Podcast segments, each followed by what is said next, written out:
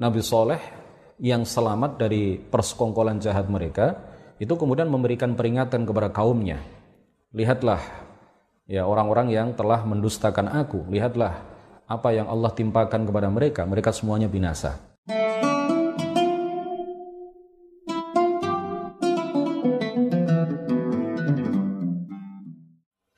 Kemudian kita lanjutkan. Ya, satu lagi mungkin tentang Nabi Saleh alaihi salam. Wa yajibul imanu ma'a man dzakarna minal anbiya'i بالصالحين عليه الصلاة والسلام قال الله تعالى وإلى ثمود أخاهم صالحا قال يا قوم اعبدوا الله ما لكم من إله غيره وإلى ثمود أخاهم صالحا Allah subhanahu wa ta'ala berfirman dan kami mengutus kepada kaum Thamud ya Nabi Saleh. Qala ya qaumi ibudullaha ma lakum min ilahin ghairuh. Nabi Saleh berkata kepada kaumnya, sembahlah Allah semata karena kalian tidak memiliki Tuhan yang wajib dan berhak disembah kecuali hanya Allah Subhanahu wa taala. Dikatakan bahwa nasab beliau adalah Saleh bin Ubaid bin Masih bin Ubaid bin Hadir bin Thamud bin Athir bin Iram bin Sam bin Nuh alaihi salam. Ini menurut satu versi pendapat. Waqad arsalallahu nabiyahu salihan ila Thamud wa hum qabilatun masyhuratun summiyat bismi jaddihim Thamud akhi Jadis. Allah Subhanahu wa taala mengutus Nabi Saleh kepada kaumnya yang bernama Thamud. Ya, jadi qabilah di mana Nabi Saleh diutus kepada mereka adalah qabilah Thamud.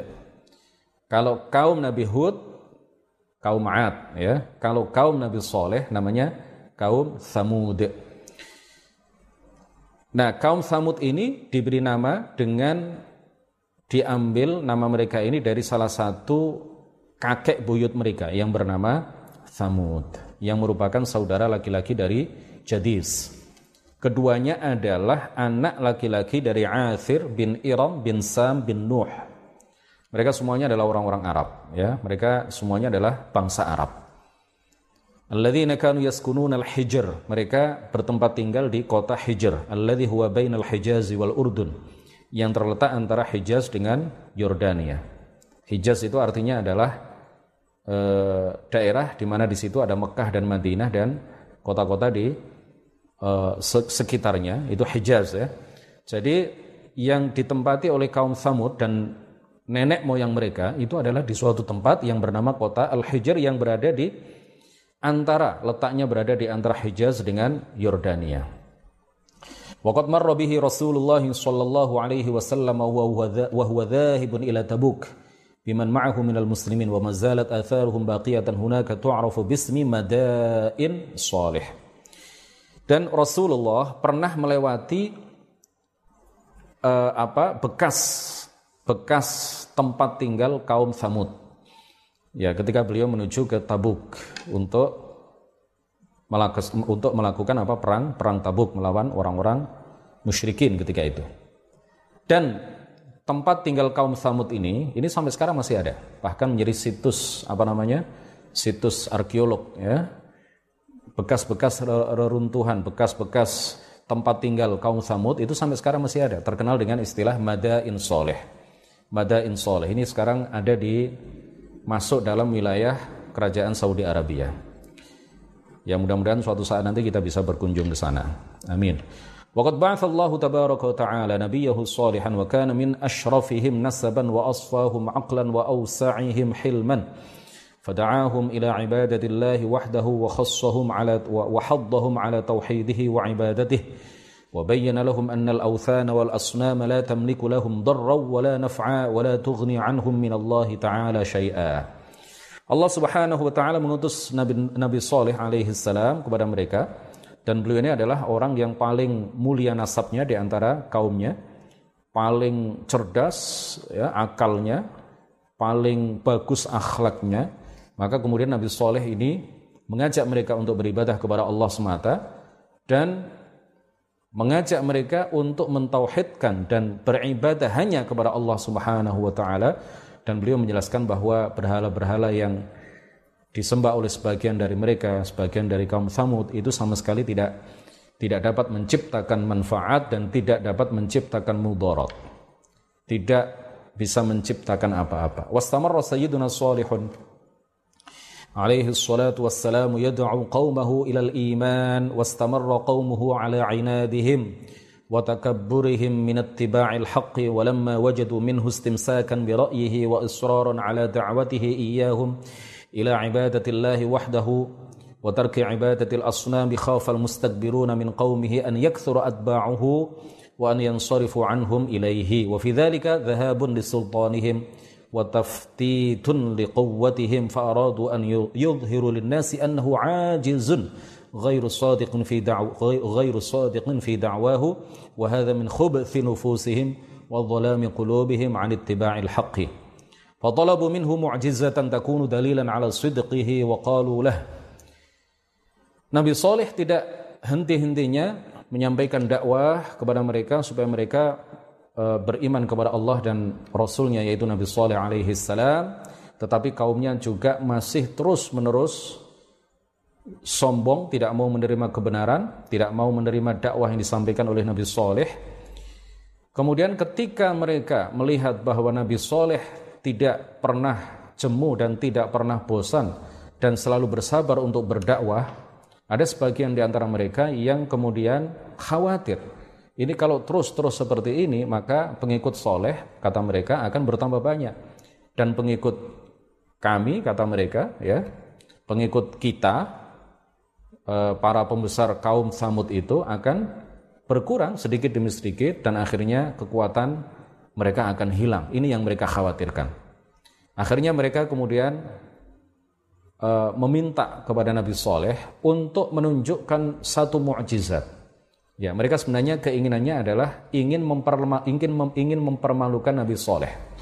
Mereka meminta sesuatu kepada Nabi Soleh yang mereka yakin bahwa sesuatu itu tidak akan bisa dipenuhi oleh Nabi Soleh alaihi salam. Mereka ingin mempermalukan Soleh, Nabi Soleh di hadapan kaumnya sehingga kemudian tidak ada lagi orang yang percaya kepada Nabiullah Soleh alaihi salam.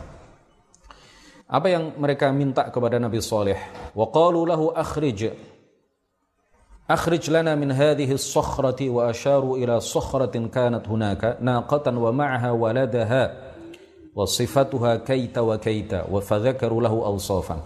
Keluarkanlah kepada kami seekor unta dan anaknya dari batu yang besar ini, dari batu yang tertutup ini, yang sifatnya yang sifat dari unta dan anaknya itu adalah begini, begini, begini, dan begini.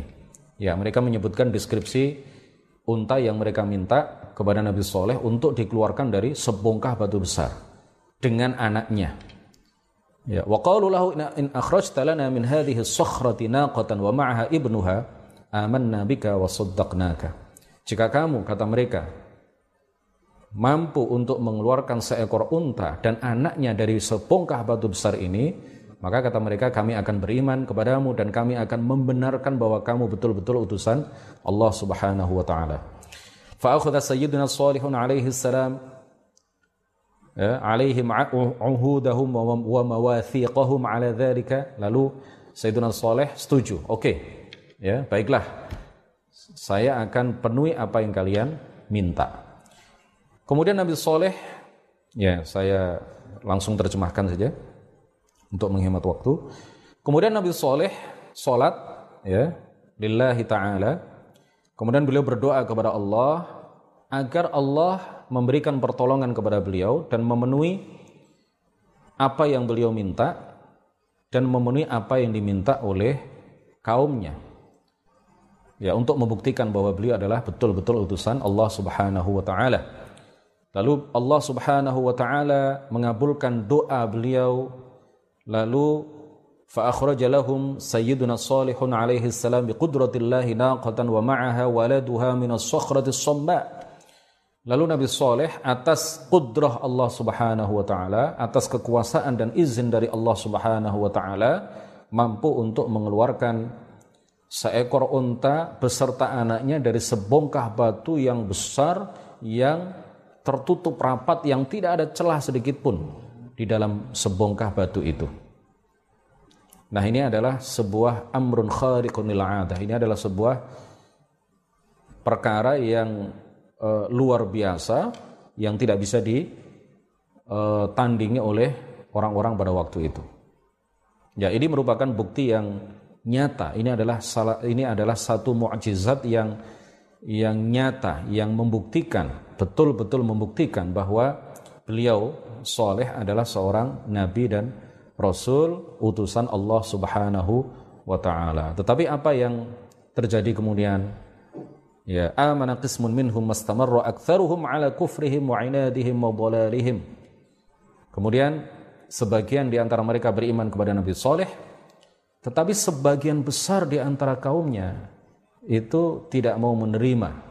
Mereka sombong, tidak mau menerima kebenaran, kebenaran yang berada di hadapan mereka.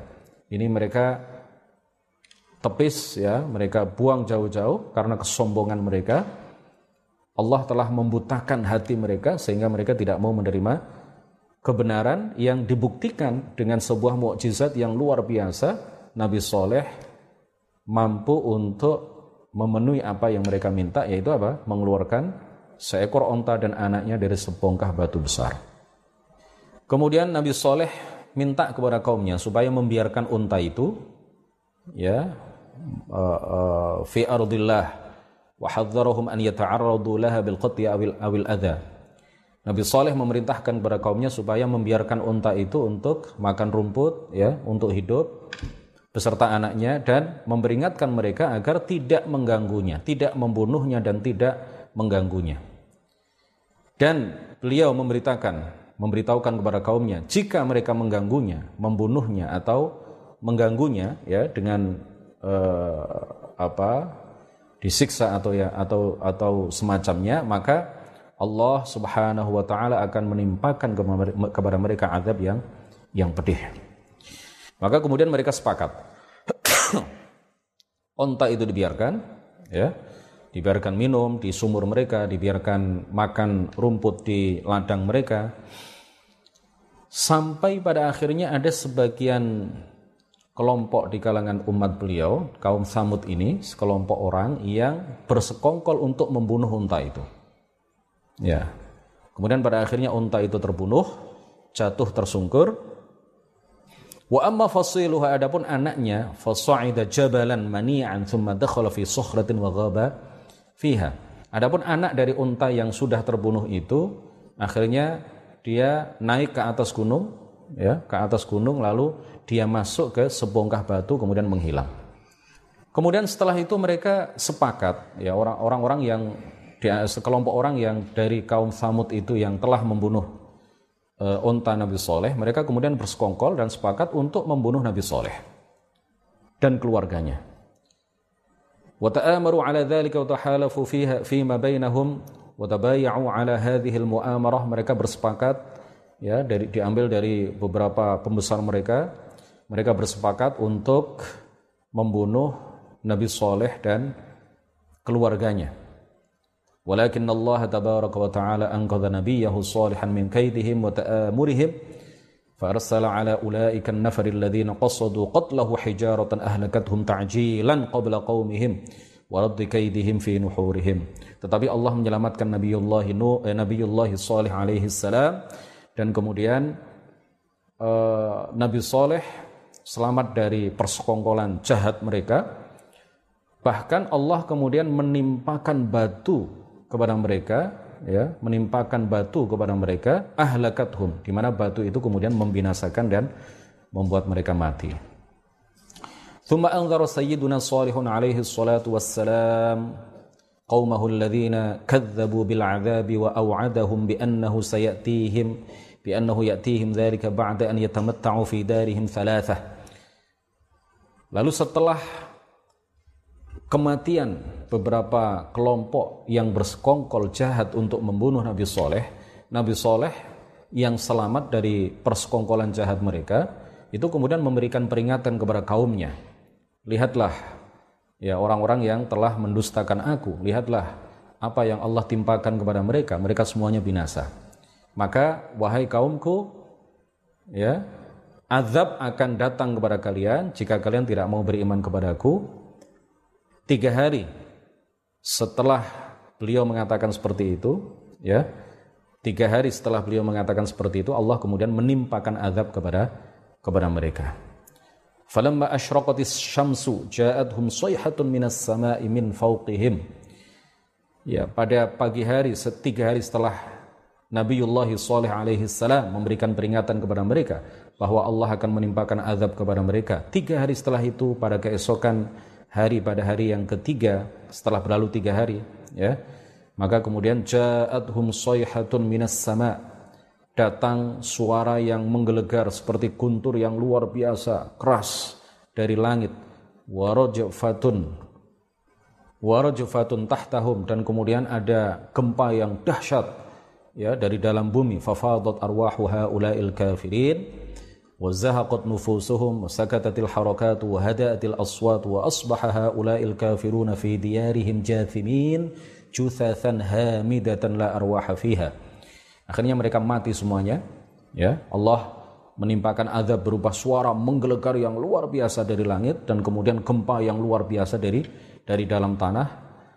Kemudian mereka mati di rumah mereka dalam keadaan tersungkur, dalam keadaan bergelimpangan, mati dan uh, ruh-ruh mereka sudah melayang semuanya. Thumma inna nabiyallahi salihan alaihi salam khatabahum ba'da halakihim qailan lahum.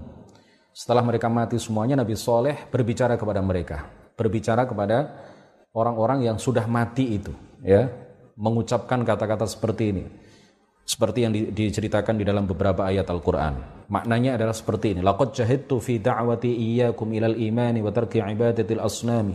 Bikulli ma amkanani. Aku telah berusaha semaksimal mungkin untuk mengajak kalian beriman dan mengajak kalian untuk meninggalkan peribadatan kepada penyembahan kepada berhala semampuku wa haristu ala dzalika dan aku berusaha dengan sungguh-sungguh untuk melakukan itu. Bikulli ma astati'u dengan seluruh daya dan upaya yang aku mampu. Walakinnakum abaitum tetapi kalian mengabaikan nushi nasihatku. Wa ma ta'autukum ilaihi dan kalian mengabaikan dakwah saya yang saya uh, tujukan kepada kalian. Li'annakum la tuhibbunan nasihin karena kalian memang orang-orang yang tidak mencintai orang-orang yang memberikan nasihat kepada kalian Dikatakan bahwa Nabi Soleh alaihi salam setelah itu kemudian berpindah ke Syam, berpindah ke daratan Syam. Kemudian beliau mampir di Palestina, lalu berpindah ke Mekah, lalu tinggal di Mekah, beribadah kepada Allah sampai beliau meninggal dunia. Demikian kajian kita pada malam hari ini. Mudah-mudahan menjadi ilmu yang bermanfaat, mudah-mudahan kita bisa mengambil ibrah, kita bisa mengambil makna, kita bisa mengambil hikmah kita bisa mengambil pelajaran dari kisah-kisah para nabi yang diceritakan oleh Allah Subhanahu wa taala di dalam Al-Qur'an kepada kita semuanya. Subhanakallahumma wa bihamdik asyhadu an la ilaha illa anta astaghfiruka wa atubu ilaik. لا إله إلا الله اللهم صل على سيدنا محمد وعلى آله وصحبه وسلم ربي اغفر لي ولوالدي وللمؤمنين والمؤمنات والله الموفق إلى أقوم الطريق والسلام عليكم ورحمة الله وبركاته.